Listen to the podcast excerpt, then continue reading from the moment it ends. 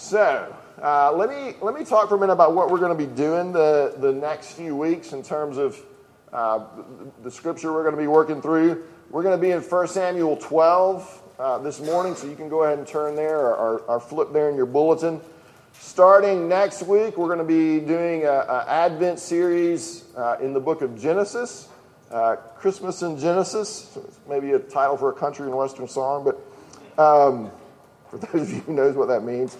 So we're gonna we're gonna spend four weeks in Genesis, and then we're gonna come back in January and look at Samuel one more week, and then we're gonna do a series related to the ministry teams that we're seeking to form over the month of January. So that's kind of where we're headed. So two more weeks in Samuel before we before we finish it up. But today, uh, what we're going to look at in chapter 12 are three marks of Samuel's ministry. And I'm, I'm giving credit for this outline to a sermon I listened to from, from Alistair Begg, although his was 50 minutes and mine is going to be much, much shorter, uh, we think. Uh, but, but, but three marks of Samuel's ministry, and, and these are the three. Samuel's ministry was a ministry of prayer, it was a ministry of teaching, and it was a ministry of integrity. A ministry of prayer, a ministry of teaching, and a ministry of integrity. Uh, these are things that my ministry as your pastor needs to be marked by. Uh, these are things that your ministry to other people needs to be marked by. These are also things that should mark the ministry of our ruling elders. And you say, well, we don't have any ruling elders yet. And that's right. Uh, we are looking for men over the, the course of the next year uh, to, to be our three ruling elders so that we can become a particular church. These are three of the things that ought to mark the lives of these men uh, who would serve us as elders. So these are things we need to be identifying and, and seeking to be if, if we would seek that office as well. So uh, let's read the, the text and then we'll talk about those three things. Uh, 1 Samuel chapter 12, starting in verse 1. This is the Word of God. And Samuel said to all Israel, Behold, I have obeyed your voice and all that you have said to me, and have made a king over you. And now, behold, the king walks before you, and I am old and gray. And behold, my sons are with you. I have walked before you from my youth until this day. Here I am. Testify against me before the Lord and before his anointed. Whose ox have I taken? Or whose donkey have I taken? Or whom have I defrauded?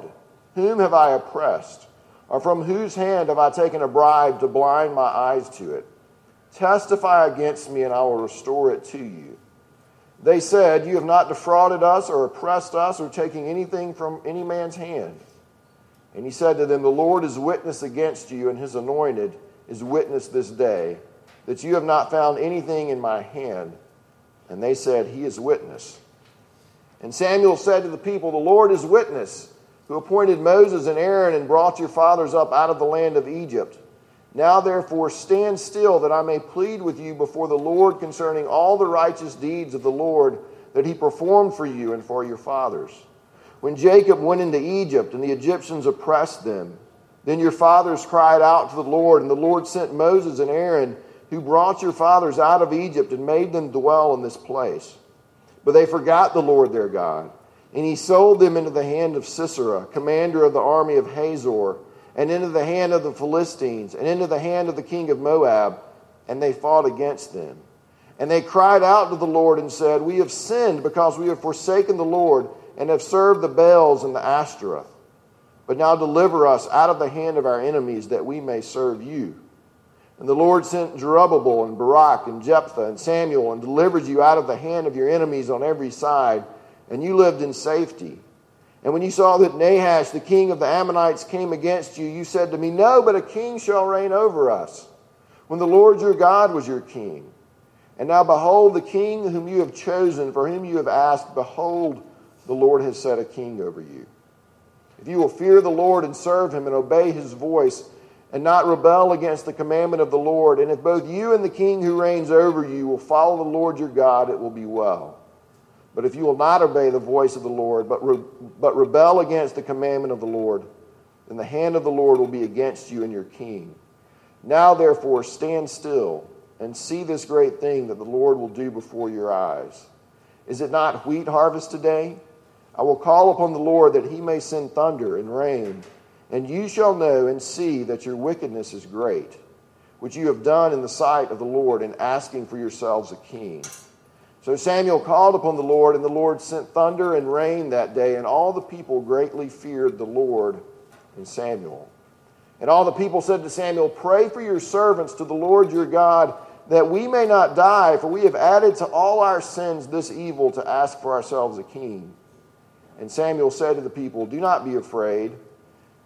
You have done all this evil, yet do not turn aside from following the Lord, but serve the Lord with all your heart. And do not turn aside after empty things that cannot profit or deliver, for they are empty. For the Lord will not forsake his people for his great name's sake, because it has pleased the Lord to make you a people for himself. Moreover, as for me, far be it from me that I should sin against the Lord by ceasing to pray for you. And I will instruct you in the good and the right way. Only fear the Lord and serve him faithfully with all your heart, for consider what great things he has done for you. But if you still do wickedly, you shall be swept away, both you and your king. Let me pray for us. Uh, God, this is your word, uh, and you have kindly given it to us in words that we can understand. Uh, we pray, Father, that you would be uh, kind to us now and, and, speak to us through the preaching of your word. Uh, we ask it in Jesus' name. Amen.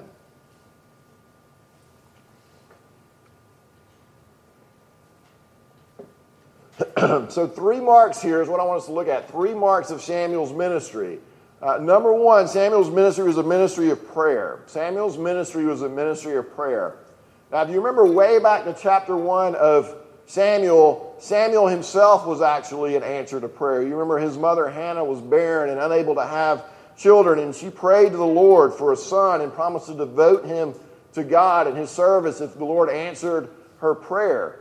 Her prayer was so intense, if you'll remember, that Eli the priest actually thought she was drunk. And she said to him, No, I have been pouring out my soul to the Lord. And then Samuel is conceived and answered that prayer, and he grows up to be a man who himself cries out to the Lord. Uh, chapter 7, Samuel says, Gather all Israel, and I will pray to the Lord for you. And then, verse 9 of that chapter, Samuel cries out to the Lord for Israel, and the Lord answered him. In chapter 12 that we just read, Samuel cries out to the Lord, and God sends thunder and rain in answer to that prayer, which verse 17 tells us was during the time of the wheat harvest, which was actually the beginning of the, beginning of the dry season. So God miraculously answers Samuel's prayer. In Jeremiah 15, we read God saying, You guys have messed up so badly this time. Even if Moses and Samuel were to stand before me, my heart would not go out to these people. Even if it were Moses and Samuel who were praying, I wouldn't hear your prayer. You can see those were marked in the Old Testament as these great men uh, of prayer. Samuel was a man of prayer. So his reply to the people's request here in chapter 12 that he pray for them shouldn't be too surprising to us. He says in verse 23 Moreover, as for me, far be it from me that I should sin against the Lord by ceasing to pray for you. Now, his willingness to pray isn't that surprising, but maybe the way he says it is a little surprising to us. Far be it from me that I should sin against the Lord by ceasing to pray for you. Do you ever think of failing to pray as a sin against the Lord? Like when you're thinking about, I, I, this is a sin, and this is a sin, and this is a sin, do you ever think of prayerlessness as a sin against the Lord? You know, we, we think, well, I should start praying. I need to spend more time praying. And we feel this kind of low grade guilt sometimes because we know it's the spiritual discipline that would be helpful to us. But how often do we actually classify prayerlessness as disobedience, as trusting in self, as trusting in man instead of actually trusting in God? Now, one of the reasons Samuel looked on this so strongly is because this was actually part of his job description as a leader of God's people. Um, we see that of, of, of, the prophets in the Old Testament. In the New Testament, in Acts, Acts chapter 6, we read that deacons are appointed for the specific reason that the apostles can devote themselves to the ministry of the word and to prayer.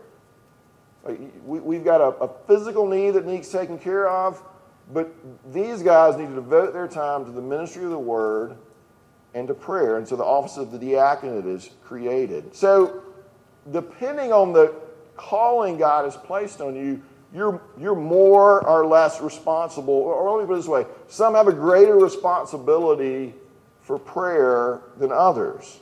Uh, as your pastor, that's part of my job description to pray for you. Uh, but that can be difficult sometimes, not because y'all are hard to, to pray for, um, but, but it's hard because, you know, sometimes I want to be doing something. And prayer doesn't feel like you're doing anything sometimes. It's hard because we collectively want to be productive. We're a very producing, getting things done society. Prayer doesn't seem that productive sometimes. Writing a sermon feels productive. Having somebody say, hey, that was a good sermon, your productiveness has been rewarded when that happens. I can see results from that. Nobody knows whether I pray or not. You know, if I show up to visit you at the hospital, but you don't know whether I prayed for you or not. And so a pastor can actually be very busy, and a church can be very busy and have a lot of things going on when the pastor isn't actually praying as he should. And so Samuel reminds me, reminds us, far be it from me that I should sin against you by failing to pray for you. Uh, ruling elders, we're, we're seeking to raise up ruling elders in our midst.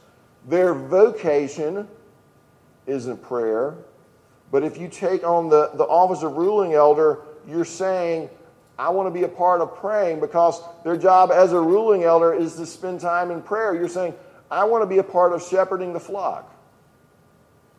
I want to take responsibility for a, a part of this flock, being under shepherds, and I'm committing myself to praying for this church, to praying for the, the people of Grace Presbyterian Church.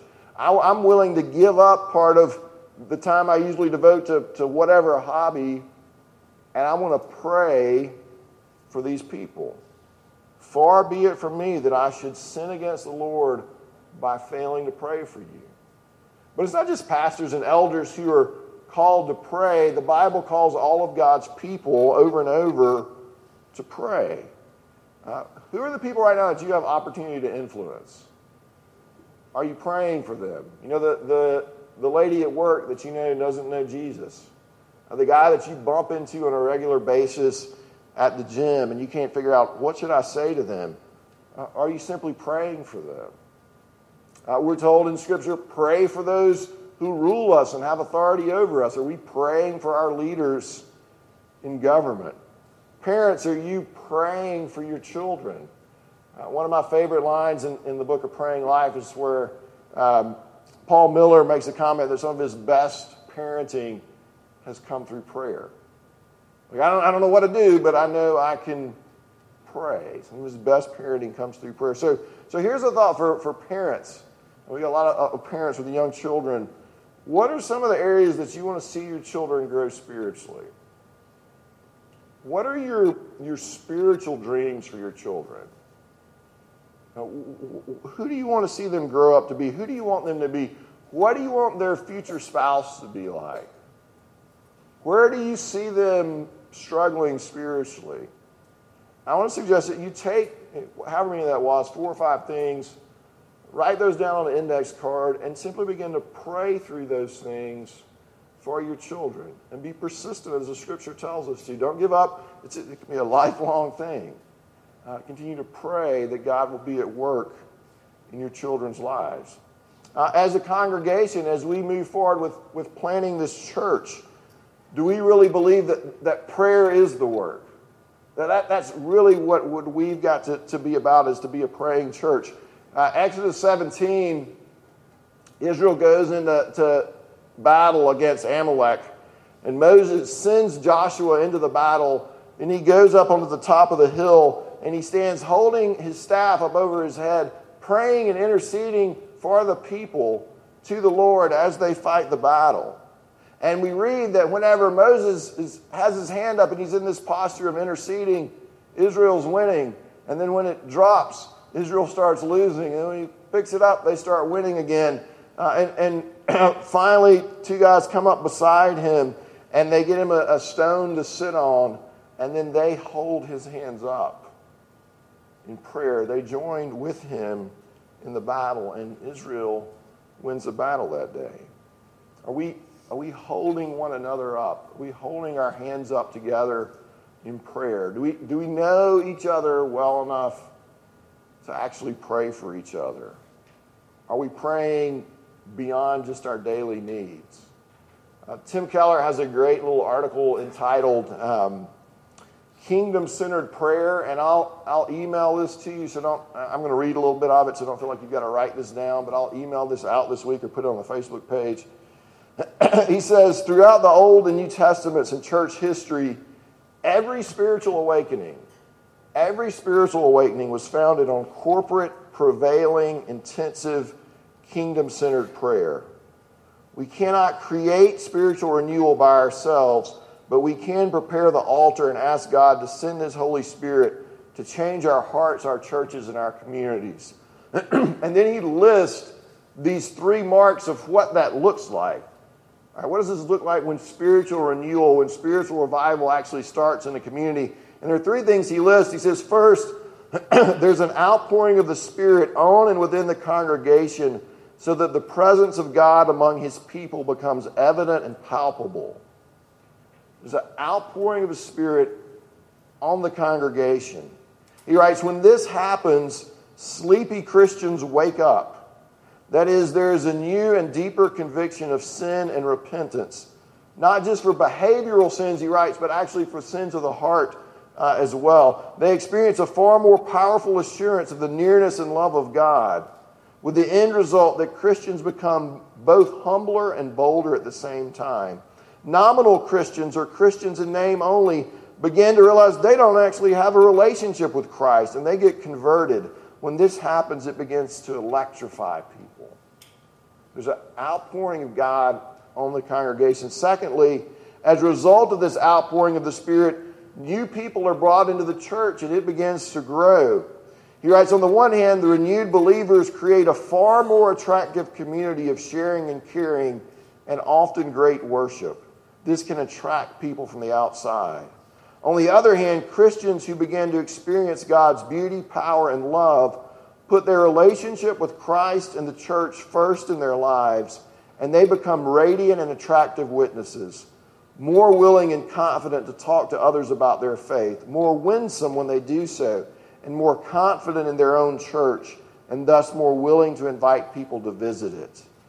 As uh, the, the Spirit is poured out, lives are changed, the church becomes a more attractive body, we become more winsome in our witness Thirdly, there is a full impact on the community surrounding the church and even the broader cultural. Uh, he writes, we, we, we become more concerned with social justice and with the issues in the culture surrounding us. So, if that's what it looks like, this pouring out of the Spirit, where the people of God are changed, where they become more concerned with the lost, where they become more concerned with the culture around them, how does it come?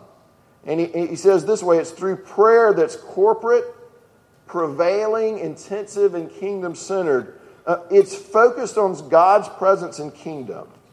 That the, the prayer that brings this type of revival is focused on God's presence and God's kingdom. Uh, and then he, he, he puts it this way uh, Jack Miller talks about the difference between maintenance and frontline prayer meetings. Maintenance prayer meetings are short, mechanical, and totally focused on physical, personal needs inside the church. Pray, pray for my head, pray for my kidneys, pray, you know, pray for Aunt Margaret. Uh, this, is what he's calling kind of, a, and those things are good, but that's sort of a maintenance mentality. Um, frontline prayer has three basic traits, and, I, and you might want to write these down and think about these. A request for grace to confess sins and humble ourselves a compassion and zeal for the flourishing of the church, and a yearning to know God, to see his face, and to see his glory. Like, that's a different way of praying than I think we often pray. A request for grace so that I can confess my. I don't know if I want that kind of grace where I'm running around confessing my sins. But he's saying that's how revival comes is we actually humble ourselves and say, you know what? I'm a sinner. I say that all the time. God, would you give me the grace so that I can actually own that and own that in specific ways? A zeal for the flourishing of the church, for the gospel, and a yearning to know God. Like, how much does that mark our prayers? God, I would, I would know you better. I would know your grace better. And then, secondly, he writes, it's bold and specific, and it's prevailing and corporate. So, I'm going to send this out, uh, this, this little article on kingdom centered prayer, and I want to challenge us as a church to figure out how to put that into practice. To, to figure out how Grace Presbyterian Church can, can be a church that practices corporate, prevailing, kingdom centered prayer. Uh, we don't have an adult Sunday school class right now. It may be that that's a good time where we can gather people and we can pray each Sunday morning. Uh, it may be that we become more intentional in our community groups about, hey, we're going we're gonna make this kingdom centered prayer a, a, a, part of our time. Uh, but that's one of the things I want our, our ministry teams, when they assemble in January, to start thinking about how do we become this type of church where corporate, prevailing, kingdom centered prayer is a big deal to us? Where it's a big deal to us. I need to pray. Elders need to pray. Parents need to pray. We as a church need to gather and pray. Far be it from me, says Samuel, that I would sin against God by failing to pray for you. Uh, secondly, his ministry is marked by teaching. In verse 23, he says, I will instruct you in the good and the right way. You maybe this is self evidence, but I think it's good for us to remember every once in a while that, that at Grace Presbyterian Church, we think teaching the Bible is a big deal. That we think teaching the Bible is a big deal. Um, 2 Timothy chapter 3, why do we think that? We read, But as for you, continue in what you have learned and have firmly believed, knowing from whom you have learned it, and how from childhood you have been acquainted with the sacred writings these writings, which are able to make you wise for salvation through faith in Jesus Christ. The Bible makes us wise unto salvation. All scripture is breathed out by God and profitable for teaching, for reproof, for correction, and for training in righteousness, that the man of God may be complete, equipped for every good work. Uh, Paul instructs Timothy in chapter 4 preach the word be ready in season and out of season. Reprove, rebuke, and exhort with complete patience and teaching. He also tells him in verse 13, until I come, devote yourself to the public reading of Scripture. I think about sometimes like when we have a long scripture passage, I'm like, oh no, we, we don't, do we really have to read this much? Like we, our attention spans are so short, and yet, yet Paul's telling Timothy, devote yourself to the public reading of Scripture. Like we, we need the reading of Scripture. God uses that in our lives to exhortation uh, and to teaching. And so God works through the preaching and the teaching of His Word to convict and to convert and to encourage and to grow His people. So we want to be all about that. That starts with me uh, as your pastor, but that also includes the people that we are going to elect as, as ruling elders as well. Uh, one of the qualifications given for ruling elders in 1 Timothy chapter 3 is that the elder must be able to teach. That doesn't necessarily, elder needs to be somebody that's comfortable standing up front and, and teaching and delivering a sermon. It may be teaching a Sunday school class, it may be teaching 101. Uh, it may be somebody that's just good at when you interact with people, the scripture is just flowing out of you, but you're able to communicate the truths of the gospel. We need to find elders who can instruct us in the good and the right way. We need men who will lead small group Bible studies, women who will lead small group Bible studies. Uh, Deuteronomy 6 tells us we're to teach the commandments of God to our children. Uh, as Christians, we don't say, well, I'm not going to try to influence my children's religious choice. I want them to kind of figure this out on their own. No, we're to, to teach them and train them. We take vows that say we're going to do in that, do that in, when we baptize them. So I just kind of ask you parents, how, how's that going? Where do you need help with that?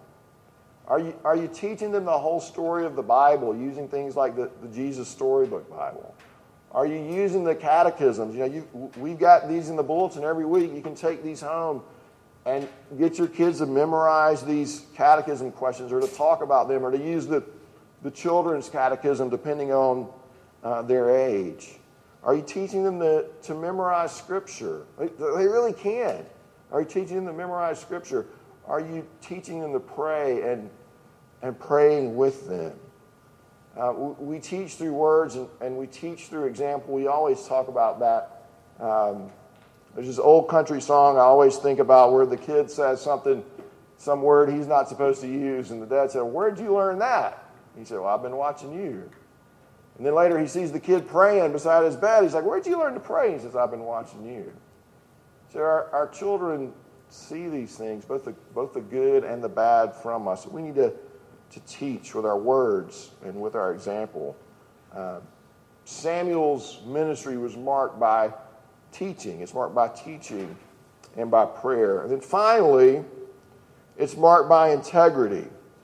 Uh, this is kind of an interesting start to this chapter. Samuel says um, he's about to bring a case against the people of Israel, but he kind of puts himself on trial first. He says, Testify against me. Whose ox have I taken? Or whose donkey have I taken? Who have I de- defrauded? Tell me, and I'll, and I'll restore it to you. And they say, You, you haven't done any of that. Um, Samuel was a man of integrity. He taught them what was good and right, but then he lived in that way as well. When I think of the word integrity, I think of structural integrity. You know, think of a set of wooden stairs, uh, and, and you want those to be structurally sound, but sometimes they can appear structurally sound when they begin to rot on the inside, and so you step on them and you crash through. And so things can, can sometimes look good on the outside, but on the inside they're decaying and, and they're falling apart. And that's so easy for us to, to put on this veneer of of, of doing the right thing when inside things are not going in that direction as, at all. Um, sometimes I think it's like peeling back the layers of an onion. You know, you've got the outside church layer where everything looks okay, uh, where we're involved in civic activities, we support good causes, uh, we go to the Rotary Club. But then you peel that back, and the next layer our business, mm, it doesn't look quite as outstanding the way we conduct our business. Then you pull that layer back and you look at the way we are around our family, and you pull that layer back, you look at the way we interact with our wives, our husbands, and you pull that layer back and you look at what goes on in our hearts and our minds. Like it's, often it's easy for this to look bright and shiny on the outside when inside that's not really who we are. Does, does who I am on the outside match up with who I am on the inside? We want to be a church of integrity. I want to be a pastor of integrity. We need elders who will be men of in- integrity. If you go to, I'm not going to go there this morning, but if you go to 1 Timothy 3 and start reading through those requirements for a ruling elder, like they're almost all character things. There's able to teach, and then there's this bunch of other things that have to do with your heart uh, and, and, and your character. So when we start uh, examining men to be officers at Grace, we're going to ask you hard questions about what's going on in your heart, about what's going on in your life, about who you really are. Uh, we're going to ask your wife questions. Is this guy really who he presents himself to be every Sunday morning at church? We need men of integrity. Now, that doesn't mean, it's, it's hard to talk about this because everybody kind of goes, okay, I'm out. Um, that doesn't mean we're looking for sinless people. Otherwise, we, would, we wouldn't be in business. Um, it doesn't mean we're looking for elders who never struggle with sin because we all have things we struggle with. I remember a couple years ago listening to a very prominent pastor saying that he carries around a list of, of kind of his besetting sins, things that he struggles with in his wallet. And I'm like, I don't know if I would do that, but but he carries them around in his wallet so he can pull them out during the day and kind of give himself a checkup. and, and how am I doing? And, and these, are, these are areas I struggle with and I need to be aware of, and I need to be praying for these things. Um, this side of heaven, we're, we're all going to be inconsistent to some degree. But the gospel should be enabling us more and more to be honest about that, to be honest about where we're failing, and, and enabling us and freeing us because we know that we're accepted in Christ. We're able to bring our sins into the light and begin to work on those things and not hide those. And as we do that, the result is that our private lives and our public lives begin to line up more and more. I had a, um, this was not in this state. Uh, I had a friend tell me recently that his wife was working for someone who had just been reelected to public office. He, he was around 80 years old and he had just been reelected to this office again, and he died like right after he was reelected. And my friend's wife and someone else who worked for this man had to go in to clean out his go clean out his offices. And he was a deacon in the church and well respected in the community and they found boxes after box after box of pornography. Like he was old school before before internet and just and just all kinds of stuff you don't want to know about stored in this man's office. He was a deacon in his church. He hadn't lived a life of integrity. The person he purported himself to be was not who he really was. And that's so sad, but y'all, that could easily be any of us. That could easily be any of us if we don't when we find ourselves struggling with these things, if we don't bring them into the light, if we just leave them there and hide them, then 20, 30, 40 years from now, that could be you. That could be me. If we don't, when we see these things that we know are out of line, these things in our lives are not in line with our public persona, these sins, if we don't stop then and confess and repent, uh, and seek to change, to, to deal with our sin. Maybe today you are listening to this and something you there's something you've been hiding. Uh, there's some place you haven't been living with integrity. Maybe it's just you realize you haven't really been praying or you haven't been teaching and presenting the gospel to others, to your children, as you should. Um, maybe there's some secret sin that, that you need to own today that you don't need to let fester for 20 or 30 or 40 years, but you need to confess and repent and run to God. Run to God and not away from Him. Look what the text says in verse 19. So the, the people have been convicted of their sin here. What do they do?